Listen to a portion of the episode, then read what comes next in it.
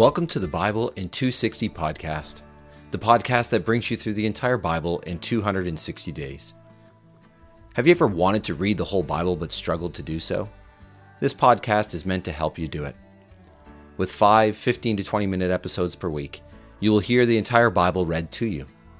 There will also be occasional brief notes to help explain context, as well as a concluding question or thought to consider. So, welcome to the Bible in 260 podcast, your journey through the Bible in 260 days. Welcome to episode 254. Today, in our episode, we'll be again looking at the book of Job. Another one of his friends will basically tell Job that he's getting what he deserves. Job will again say, I don't think that's true. And as we go back and forth, uh, Job basically says lots of times people who are evil don't get what they deserve, and those who are not evil don't get what they deserve. And yet, as we work through this, we realize that there is something to be said for the fact that one day people will get what they deserve. There will be justice. But I think the important thing to remember as we work through this too is that no one actually gets what they deserve when they're shown mercy, when they're shown forgiveness, because grace is an undeserved gift that if we all got what we deserve, what we would deserve is God's judgment, which we'll see in the book of Revelation. But we are offered grace through Jesus Christ, and that's why we have hope. And so, as we think about what do you deserve, what do people deserve, let's keep those thoughts in mind as we read through Job, Psalm 101, and Revelation chapter 16. So, Job chapter 22. Then Eliphaz the Temanite answered, is it to God that a strong man is of benefit? Is it to him that even a wise man is profitable? Is it of any special benefit to the Almighty that you should be righteous? Or is it any gain to him that you make your ways blameless? Is it because of your piety that he rebukes you and goes to judgment with you? Is not your wickedness great? And is there no end to your iniquity? For you took pledges from your brothers for no reason, and you stripped the clothing from the naked. You gave the weary no water to drink, and from the hungry you withheld food. Although you were a powerful man owning land, and honored man living on it, you sent widows away empty handed, and the arms of the orphans you crushed. That is why snares surround you, and why sudden fear terrifies you, why it is so dark you cannot see, and why a flood of waters covers you. Is not God on high in heaven? And see the lofty stars, how high they are. But you have said, What does God know? Does he judge through such deep darkness? Thick clouds are a veil for him, so he does not see us, and he goes back and forth in the vault of heaven.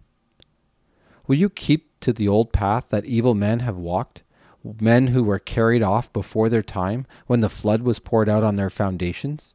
They were saying to God, Turn away from us, and what can the Almighty do for to us? But it was he who filled their houses with good things, yet the counsel of the wicked was far from me. The righteous see their destruction and rejoice, and the innocent mock them scornfully, saying, Surely our enemies are destroyed, and fire consumes their wealth. Reconcile yourself with God and be at peace with him. In this way your prosperity will be good. Accept instruction from his mouth and store up his words in your heart. If you return to the Almighty, you will be built up. If you remove wicked behavior far from your tent and throw your gold into the dust, your gold of Ophir among the rocks and the ravines, then the Almighty Himself will be your gold, and the choicest silver for you. Surely then you will delight yourself in the Almighty, and will lift up your face toward God. You will pray to Him, and He will hear you, and you will fulfill your vows to Him. Whatever you decide on a matter, it will be established for you, and light will shine on your ways. When people are brought low and you say, Lift them up, then he will save the downcast. He will deliver even someone who is not innocent, who, uh, who will escape through the cleanness of your hands. Then Job answered, Even today my complaint is still bitter. His hand is heavy despite my groaning. Oh, that I knew where I might find him, that I could come to his place of residence.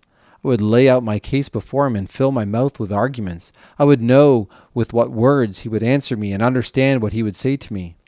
Would he contend with me with great power? No, he, he would only pay attention to me.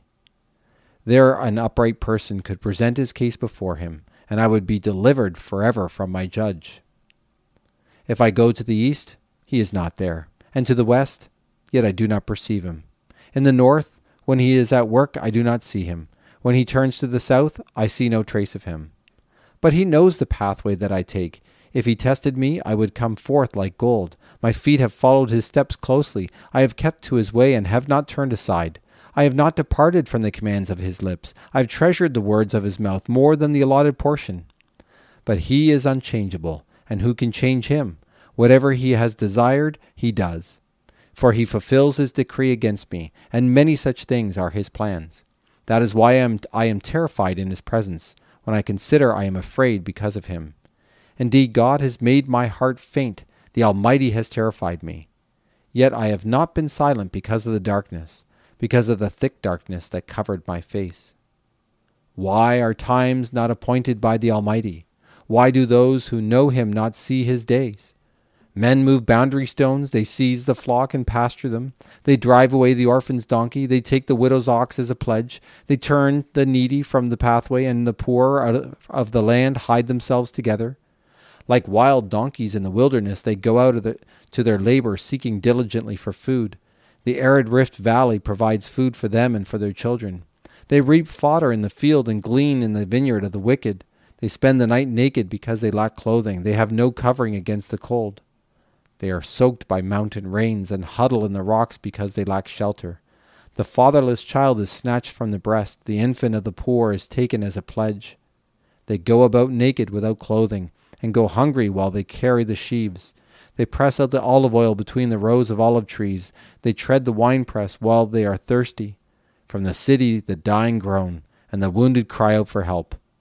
But God charges no one with wrongdoing. There are those who rebel against the light.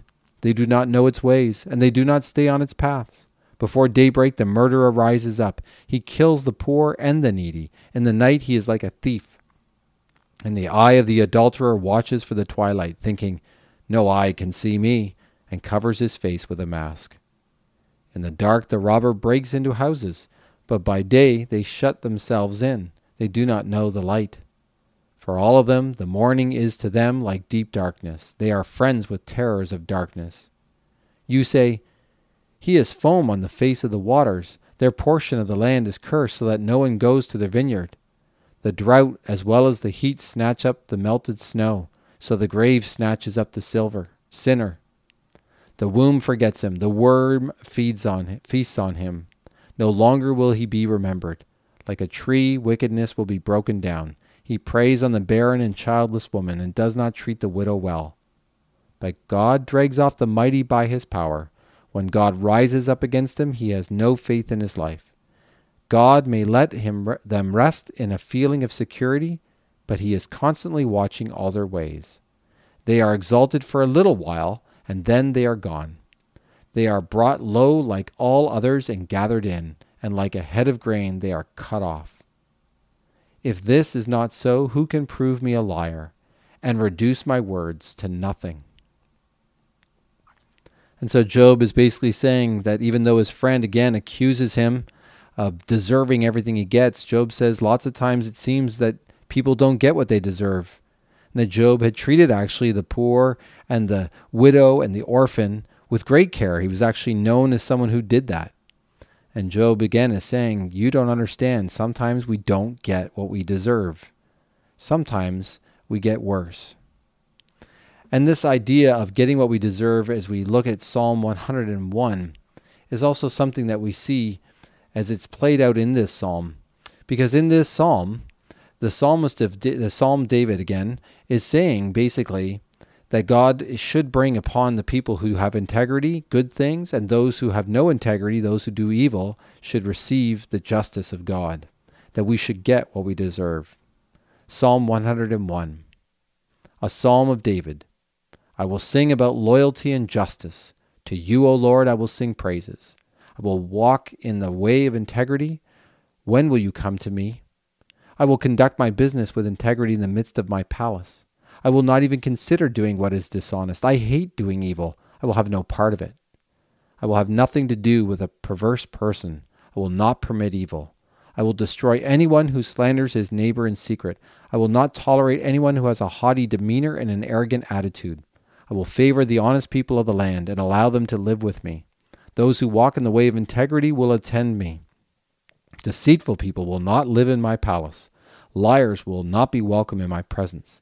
Each morning I will destroy all the wicked people in the land and remove all evildoers from the city of the Lord. There's a very strong word from the Psalm of David saying that those who do evil should be destroyed, they should receive the justice of God, the judgment of God, and those who are of integrity will remain secure in God. And we see the same sense of judgment also played out again in the book of Revelation, chapter 16, where we read in this chapter some horrifically um, terrifying descriptions of God's judgment that is to come. Revelation chapter 16. Then I heard a loud voice from the temple declaring to the seven angels, Go and pour out on the earth the seven bowls containing God's wrath. So the first angel went and poured out his bowl on the earth. Then ugly and painful sores appeared on the people who had the mark of the beast and who worshipped his image. Next, the second angel poured out his bowl on the sea, and it turned into blood, like that of a corpse, and every living creature that was in the sea died. Then the third angel poured out his bowl on the rivers and springs of water, and they turned into blood. Now I heard the angel of the waters saying, You are just, the one who is and who was, the Holy One, because you have passed these judgments, because they poured out the blood of your saints and prophets, so you have given them blood to drink. They got what they deserved. Then I heard the altar reply, Yes, Lord God, the all powerful, your judgments are tr- true and just. Then the fourth angel poured out his bowl on the sun, and it was permitted to scorch people with fire.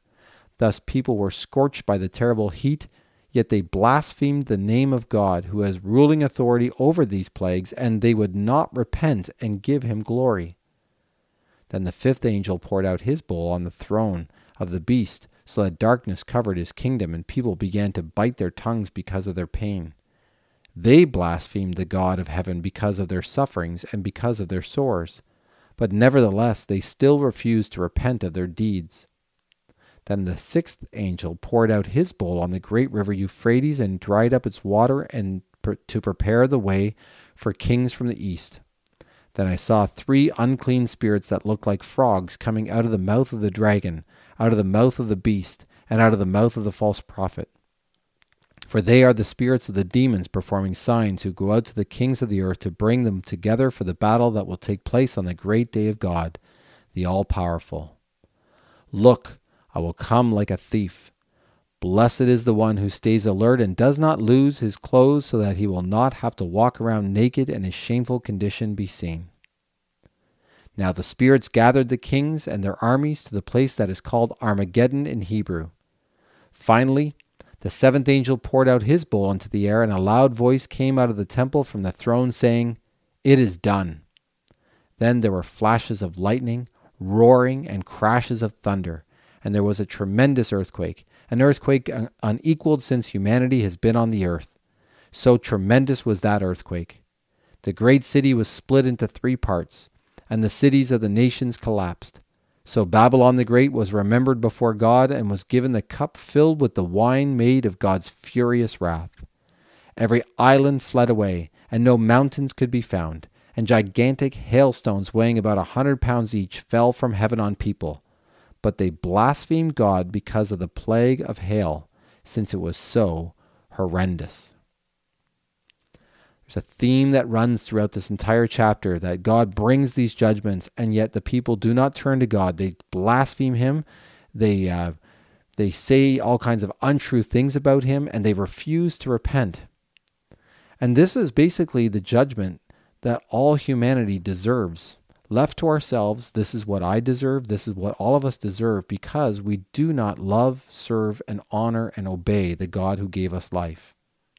And any who escape this judgment are only people who escape because of God's grace, his undeserved gift of mercy, forgiveness, due to his love. And so, this is again a big warning for us, but also again ought to be a motivation to share the news of God's grace and his mercy so that many more people can see this day not as a day that's coming upon them, but as a day that they can escape because they turn in trust and faith to Jesus, the only one who can rescue them from this coming wrath and judgment of God. Thanks for listening to the Bible in 260 podcast. May what you have heard speak to your heart and mind today. The scriptures quoted are from the Net Bible, http netbible.com, copyright 1996 2019, used with permission from Biblical Studies Press, LLC, all rights reserved. Our theme song for the podcast is The Call by Emily Ruth. You can find The Call and other music by Emily Ruth on Apple Music or Spotify or wherever you find your music. You